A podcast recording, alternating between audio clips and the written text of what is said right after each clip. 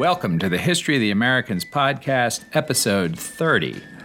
I am your host, Jack Henneman, refreshing and raring to go after the week off. This episode is the Spanish on the Atlantic coast and the strange story of Don Luis, which sets us up for Francis Drake's exploration of the Pacific coast and the first English attempt to colonize North America at Roanoke Island. We are recording this episode on July 15th, 2021, in Austin, Texas. Let us again set the table, since all of this conquistador stuff can get confusing. Spain is the most powerful country in the Christian world. Her king, the bookish, pious, and hard-working Philip II, concerns himself with the world. In Europe, he has been at war off and on with and in France, Spain's most powerful geopolitical rival. In Italy, and with the Muslims of the rising Ottoman Empire. The Protestant Reformation is in full swing, and Philip is the Pope's champion in the fight to extinguish it. In the Low Countries, today's Netherlands, Belgium, and Luxembourg, which Philip's Habsburg family has ruled since the 1480s, ethnic and religious resistance is rising. And the crowning of Elizabeth I in England, where Philip had been king as recently as 1559 by virtue of marriage to Bloody Mary, has flipped old Blighty to apostasy. Philip is not yet at war with England, but Elizabeth and her proxies and privateers are hitting Spain and the Catholics at every opportunity in the Low Countries, in France, and in the New World. Spain's economic lifeblood is the Western Hemisphere, which she dominates. The gold and silver and cash crops from the New World pay for Spain's war machine. Some of Mexico's silver goes from ports on the Pacific coast of Mexico to China in trade for which Spain gets valuable luxuries such as silk and porcelain. More of it returns to Europe in huge convoys of treasure ships, which converge on Havana and then sail up the eastern seaboard of today's United States until they catch the westerlies across to Spain at roughly the latitude of Bermuda, which happens to be 32 degrees 30 minutes north. That's the route Columbus discovered on the return home from his first voyage.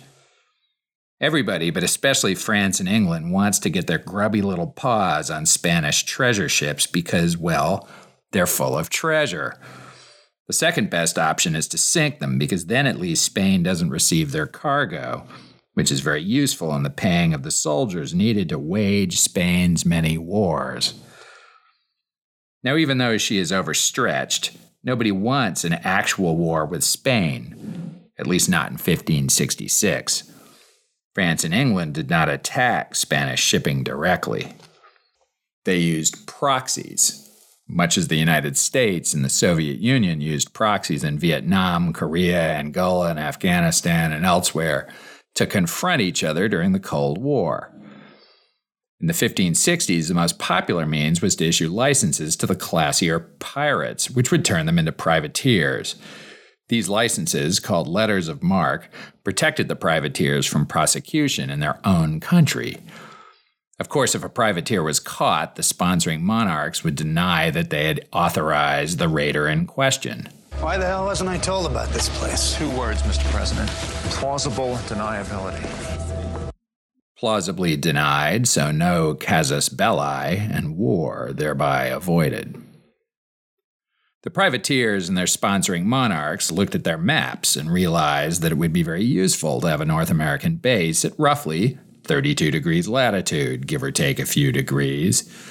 That way, privateers could lurk in a harbor protected by an actual fort and emerge to torture the Spanish opportunistically quite apart from wanting Protestantism rather than Catholicism to become the dominant religion in North America, this was the reason that the French tried to establish bases at Charles Fort and Fort Caroline in 1562 and 1564. If religious considerations alone had controlled, Jean Ribaut and his Huguenots would have been better served going to New York Harbor or Narragansett, both of which they'd known about since Giovanni Verrazzano's voyage 40 years earlier. The Spanish also had maps. As previously reported, Pedro Menendez de Avilés had developed a plan for protecting the route home from the New World and pitched it to Philip in 1559. Menendez proposed building a series of forts along the coast of La Florida all the way up to the Chesapeake Bay. As recounted in episodes 27 and 28 of the History of the Americans podcast, Menendez's first step was to destroy the new French forts, kill all the Protestants, and found St. Augustine and St. Helena. St. Helena was on Parris Island, South Carolina, the site of Charles Fort, which is exactly the same latitude as Bermuda. As recounted in episodes 27 and 28, Menendez's first step was to destroy the new French forts, kill all the Protestants, and found St. Augustine and St. Helena. St. Helena was on Parris Island, South Carolina, the site of Charles Fort, which is exactly the same latitude as Bermuda. There was a second, more speculative geopolitical consideration.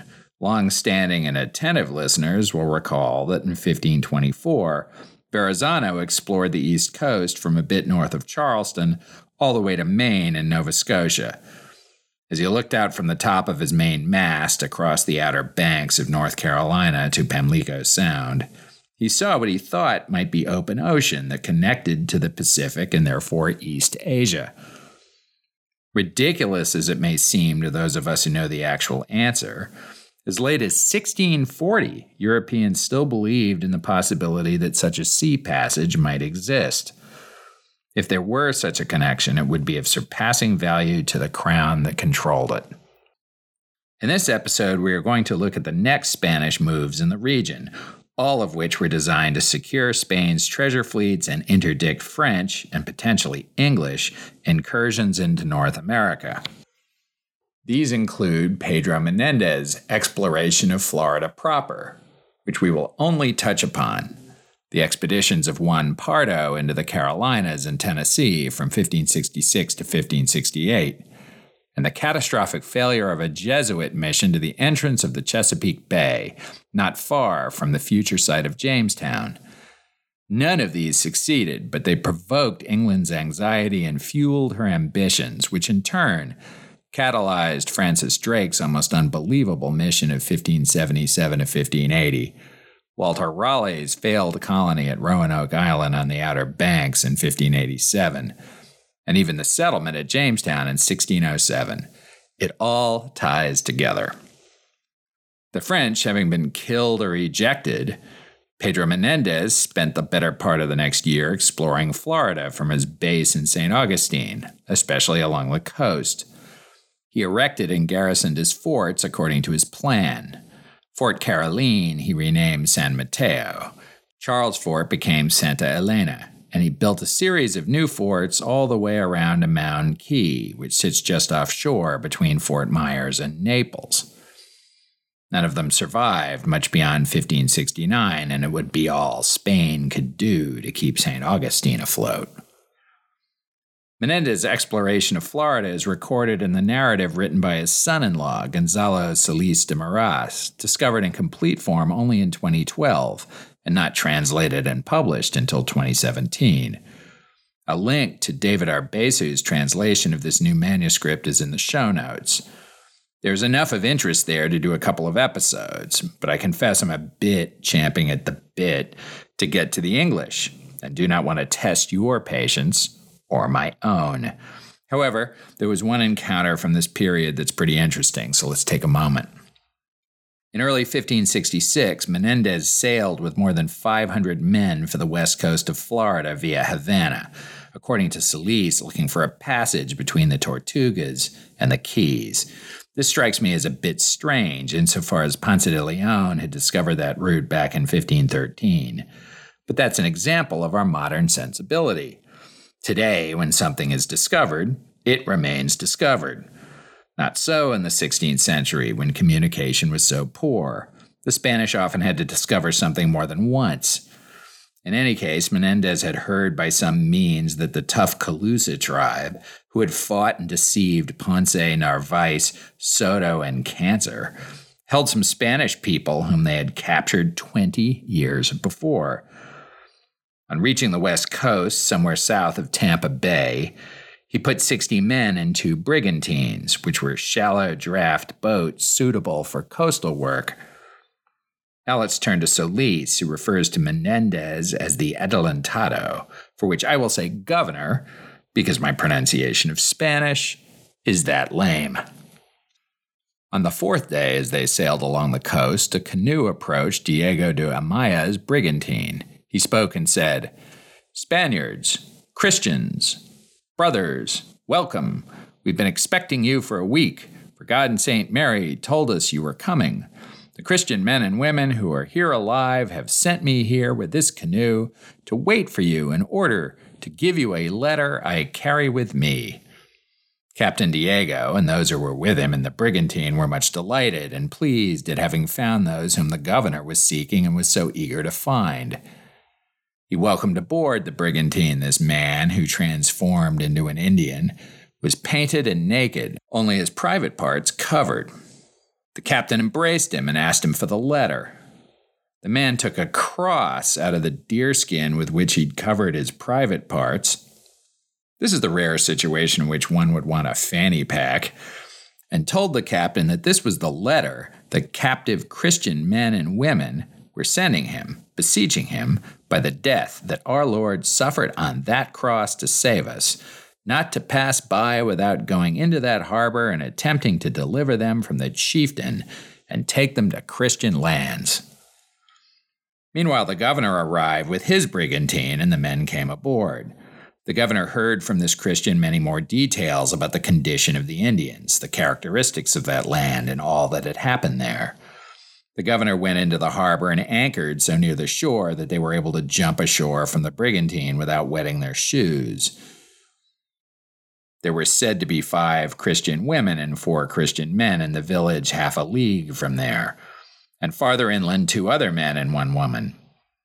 Of more than 200 Christians from the fleet of the Indies shipwrecked in the country of this chieftain 20 years earlier, and they had all been taken to him he and his father had killed them in their feasts and dances, sacrificing them to the devil. The governor did not dare to reveal to this Christian how he was planning to free the Christian men and women who were alive, because it appeared to him that he knew little, and whatever he said could be repeated to the chieftain. He only asked him to tell the chieftain that he was bringing many things for him and his wives, and that he should come to see him. The next morning, the chieftain, knowing how few men the governor brought, came with about 300 Indian archers.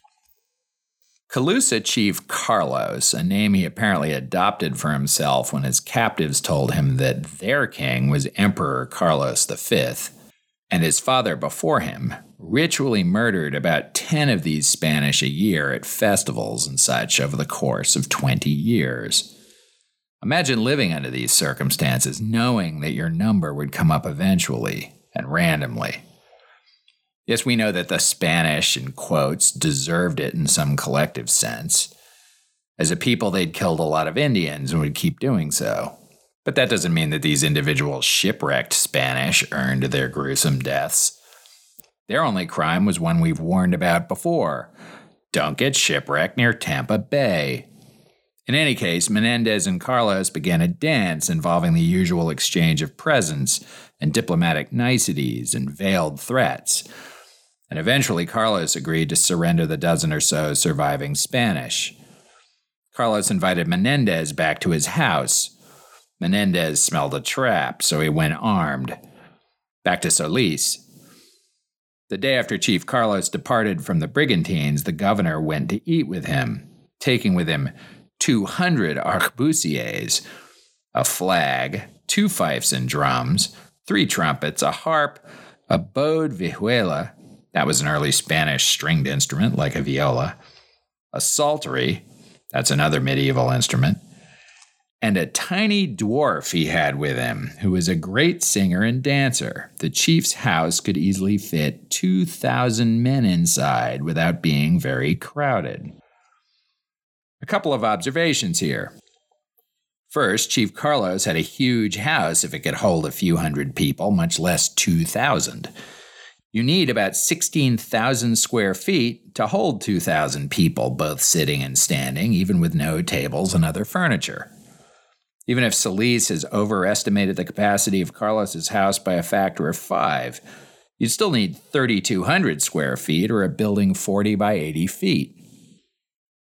Second, devoted and attentive listeners will recall that in slaughtering the French Huguenots the year before, Menendez had spared the musicians. Solis does not mention it, but I like to think that some of those Frenchmen, with their cultural attraction to the ironic, were along on this diplomatic mission and secretly amused to hear that the Calusa had ceremonially whacked almost 200 equally innocent Spanish. In any case, the state dinner went very well. The Indians were entranced by the music and requested that the musicians keep playing through the evening. Carlos sat with two women, one young and beautiful, and the other older and very dignified.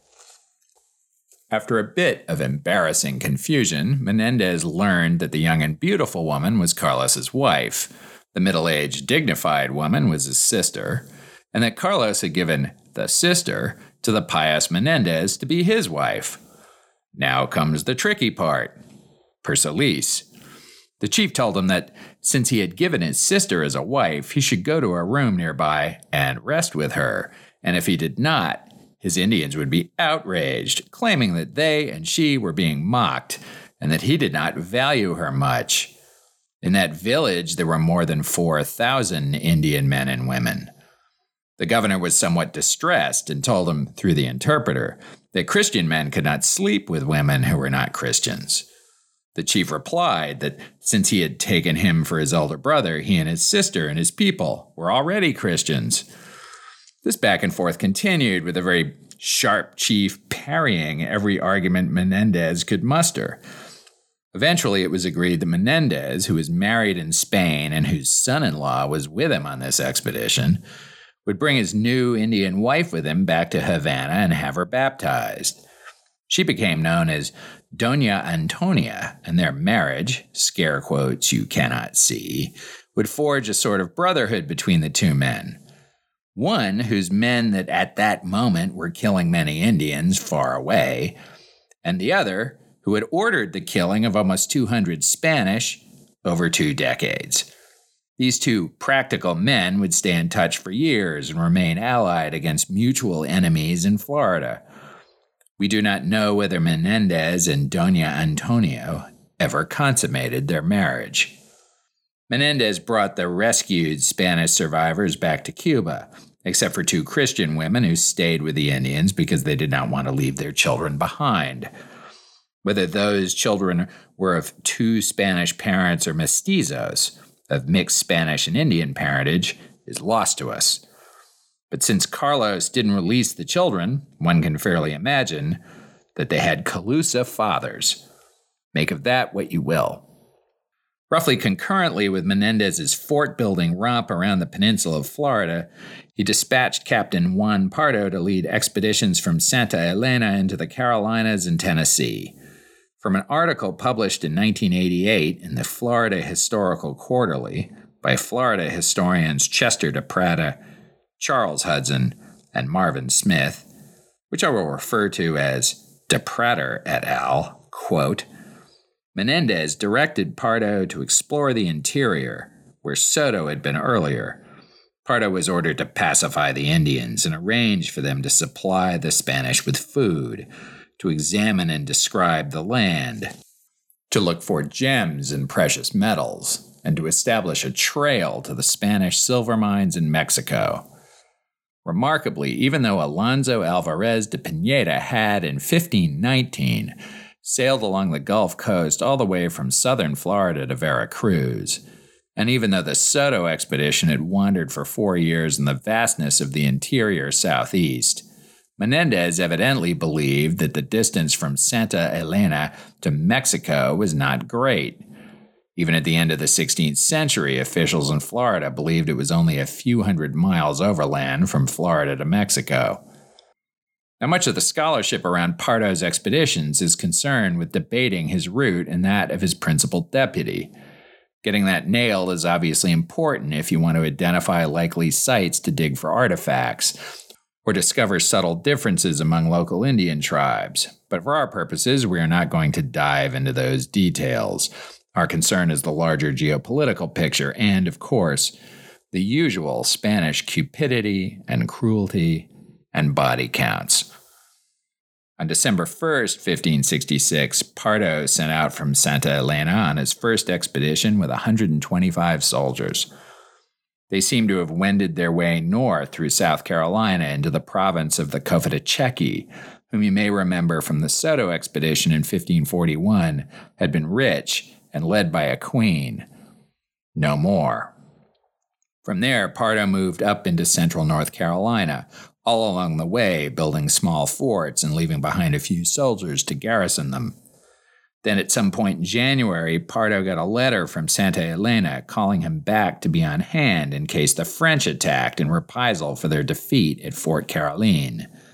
Pardo left behind a detachment of perhaps 30 men under the command of one Sergeant Moyano in central North Carolina and returned to Santa Elena on March 7, 1567. In early April, a letter arrived from Sergeant Moyano, who reported having fought the Chisca Indians. He claimed to have killed more than a thousand and to have burned 50 of their houses, while only two of his men were wounded. He further expressed an interest in pushing ahead and making further discoveries. According to the principal chronicler, Pardo agreed that Moyano should take 20 of his 30 men and search for further discoveries. Now back to DePratter et al. Before Moyano received Pardo's message, another Indian chief, presumably also at Chisca, threatened him by sending word that he was going to come over and eat Moyano, his soldiers, and even his dog. Moyano decided to attack. He took 20 soldiers and traveled four days along a mountain trail where they were astonished to find a town defended by a very high wooden palisade. Regular listeners will recall that Soto also ran into these fortified towns, most, if not all, of which had been built to defend against Indian adversaries, rather than in anticipation of the Spanish. Why precisely Soto's discoveries, large and small, were seemingly unknown to Team Pardo is a vexing mystery. Back to DePratter et al. Moyano claimed that he destroyed it, killing 1,500 Indians.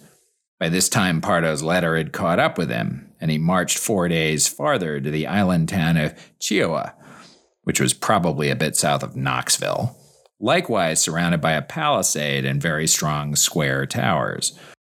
Moyano explored in the vicinity of Chiaha for 12 days before building a small fort for himself and his men. All this probably took place in April 1567. Given the generally low casualties in other fights with the Indians, such as Soto's expertly led battles 25 years before, it is likely that Moyano was grossly exaggerating the number of Indians that he and his men killed during April 1567. The interesting thing is he thought it would make him look good to his boss, which tells you something about the state of Spanish treatment of the Indians under Menendez now 75 years after Columbus.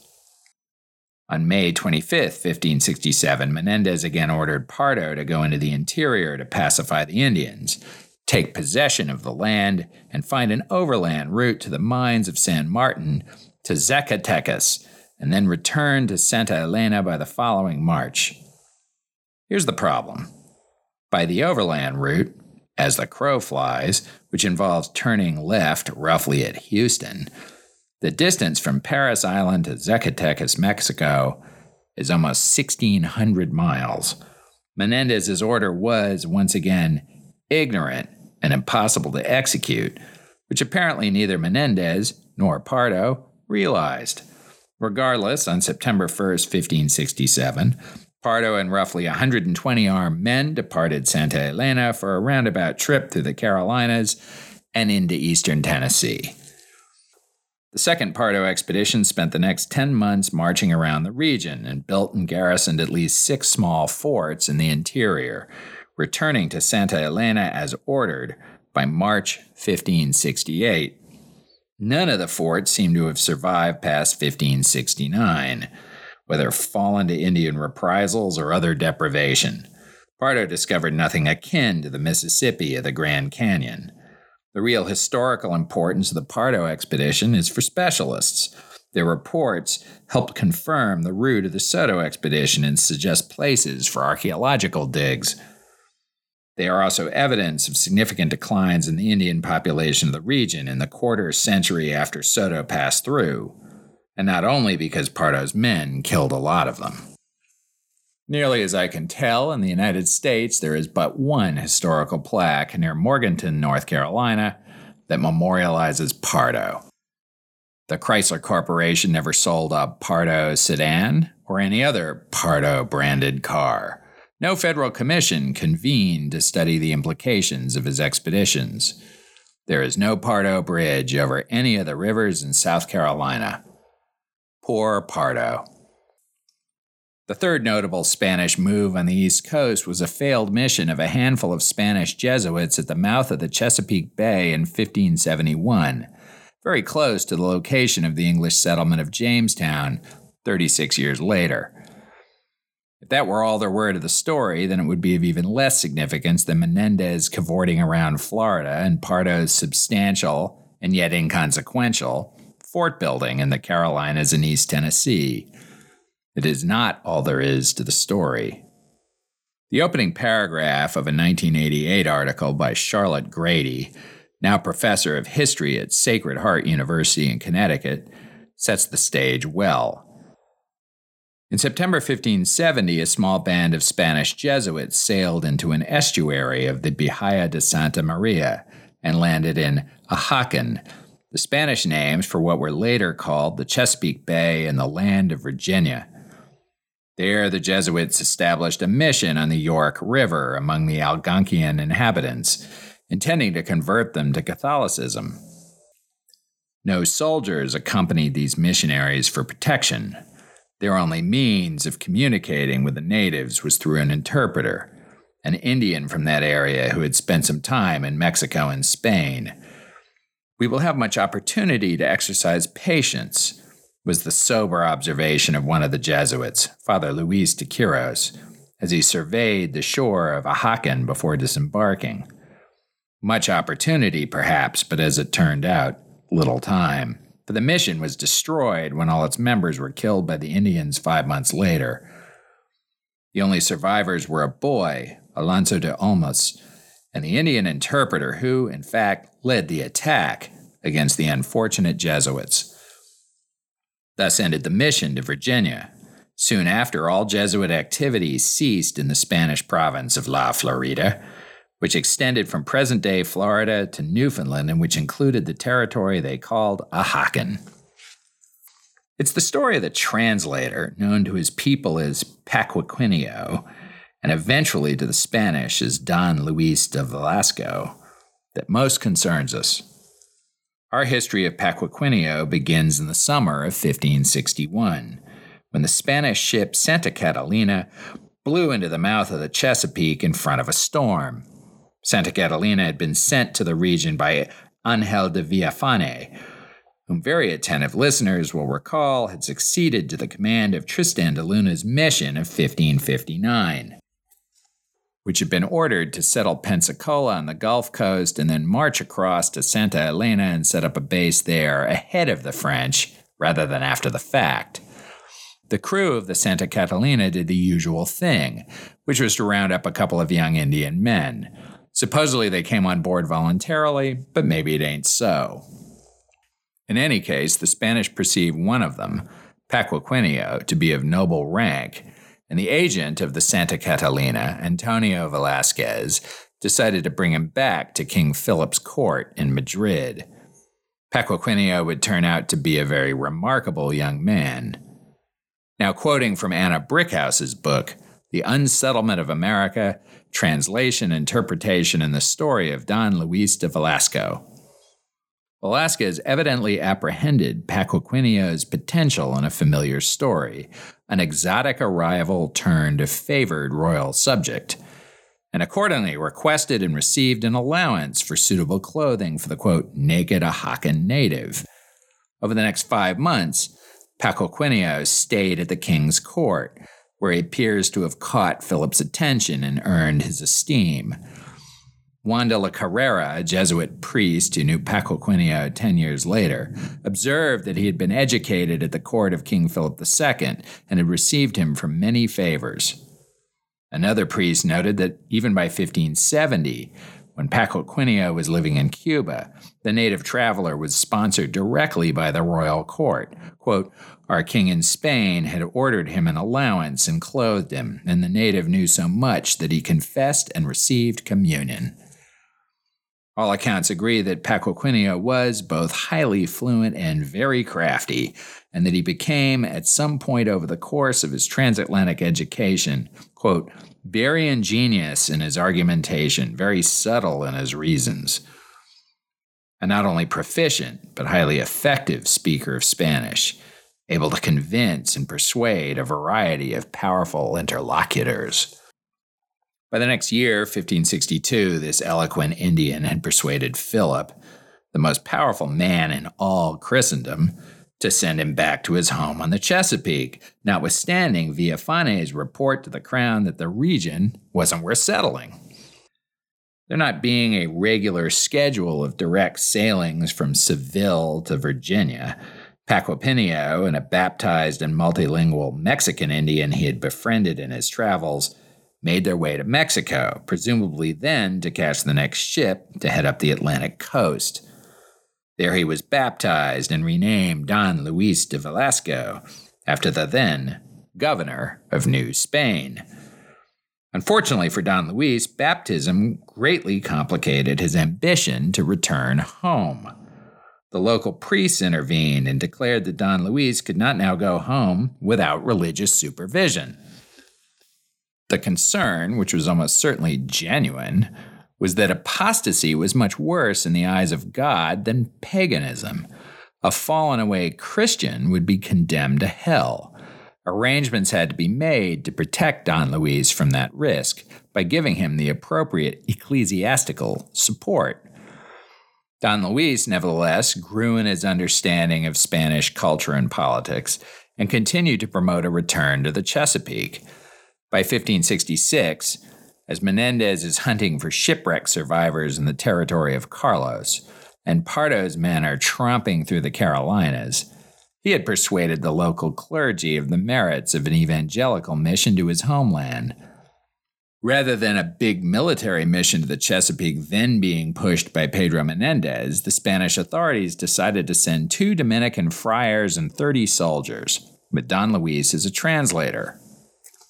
This mission of 1566 failed under strange circumstances. The Dominicans got to the area, scoped it out from the sea, and decided to go back to Havana, claiming subsequently that a storm had pushed them out to sea. Solis, Menendez's brother in law, and it must be said, propagandist, disparaged the friars for being too soft and afraid. This might have been the case, but as we have seen otherwise, the Dominican friars of New Spain were, as a group, some of the toughest men of faith the world has ever seen. Professor Brickhouse offers an alternative explanation. The Don Luis, finally on his way home, subverted the expedition because he was, justifiably, worried that the 30 soldiers would kill his people. It is a reasonable speculation, for in his now five years among the Spanish, and also among Indians from around the Americas who had suffered under the Spanish, Don Luis had no doubt learned what would happen next if Spanish soldiers visited his homeland.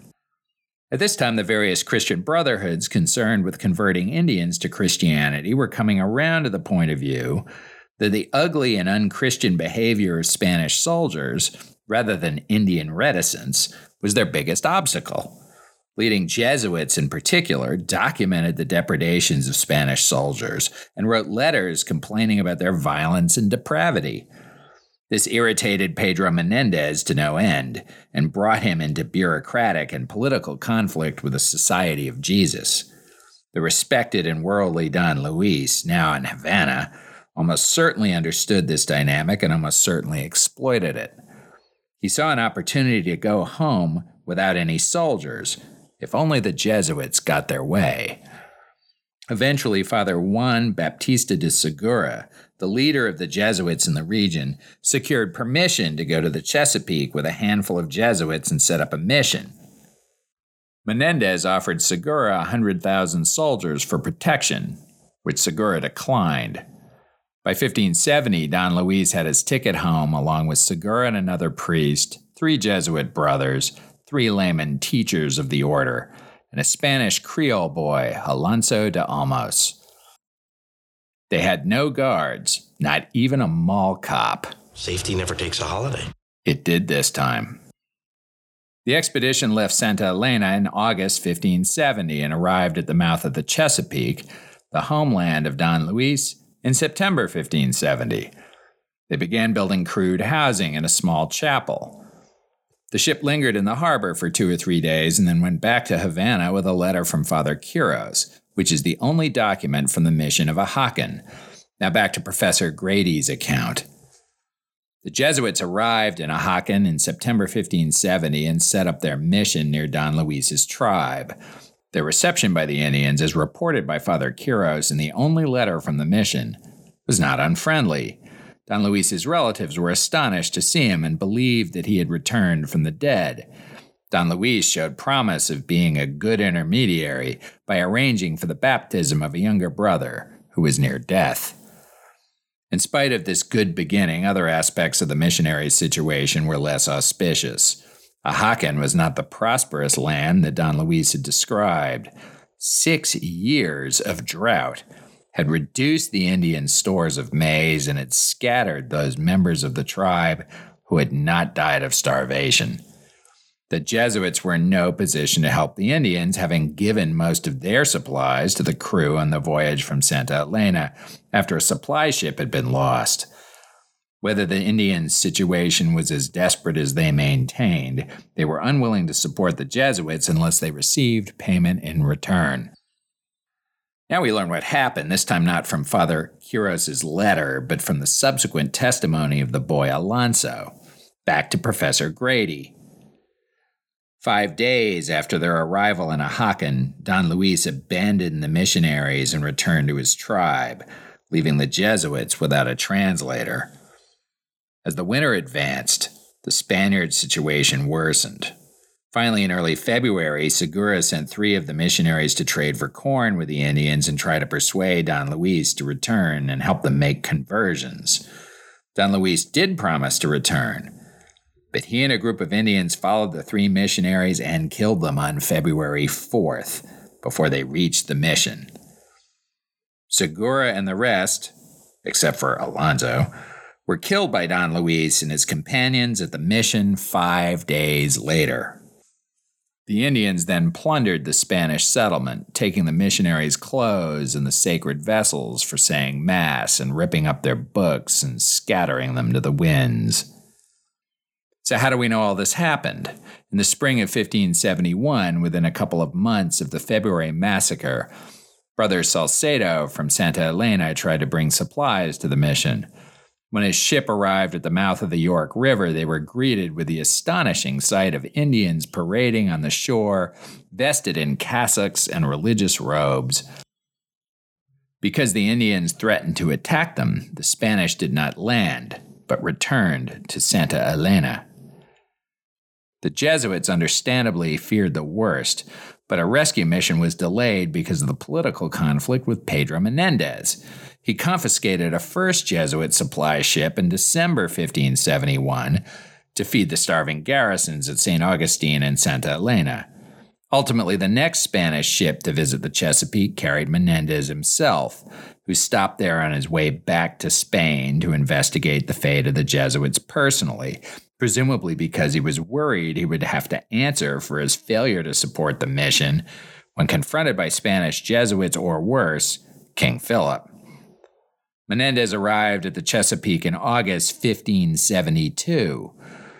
Indians there confirmed that all the Jesuits were dead and that Alonso was living under the protection of a nearby chief. Menendez took a bunch of hostages and demanded that the Indians surrender Alonso and Don Luis to his custody. After a few hangings, the Indians coughed up Alonso, but not Don Luis. Historians speculate that Don Luis may have been too important to the Indians to surrender. Or, alternatively, that he fled into the interior, knowing that the Spanish would want revenge.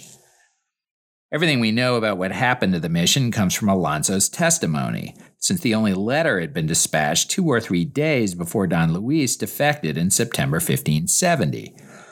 The gruesome story of this Creole boy who had lived among the Indians for 18 months was so graphic that it became the stuff of legend. The dead Jesuits became martyrs, and in Spanish lore, Don Luis was a murderous traitor. The result was that neither the Jesuits nor the Spanish returned to settle the Chesapeake, leaving Don Luis's people free of European incursion for another 35 years until John Smith and the Virginia Company expedition arrived to settle at Jamestown. Of course, just as Don Luis was a traitor to the Spanish, he was a patriot to his own people. His brilliance with language and high EQ, as it were, not only bought him his ticket home, but taught him that the Spanish could only be resisted through guile. In this regard, Don Luis joined a long line of Indian guides and interpreters who had delayed or misdirected the Spanish away from their own people. Attentive listeners will remember that Indian guides and translators repeatedly sent Narvaez and Soto on lethal wild goose chases. The Turk led Coronado deep into Kansas, hundreds of miles away from his people and Indians may have misled Esteban when he scouted ahead for Friar Marcos. The supposedly reliable Indian translator Magdalena betrayed Friar Cancer at Tampa Bay. With this track record, the apparent faith of the Spanish and their supposedly friendly Indian allies looks across the centuries like sheer folly. But maybe in the end, it reflected their own abiding faith in the power of Christian conversion. Thank you again for listening. 30 episodes along, we are now at the threshold of English North America, which in the coming weeks will cover piracy, the astonishing Francis Drake, the lost colony at Roanoke Island, and soon enough, Jamestown. If you enjoy this podcast, please spread the word on social media, and thank you to those who have done so already. And tell all your coolest friends. Actually, maybe not the coolest friends. As usual, if you have questions, comments, corrections, pats on the back, or eruptions of outrage, please send me an email at thehistoryoftheamericans at gmail.com or a message via our Facebook page, which can be found by searching at History of the Americans, or comment on our website, which is www.thehistoryoftheamericans.com.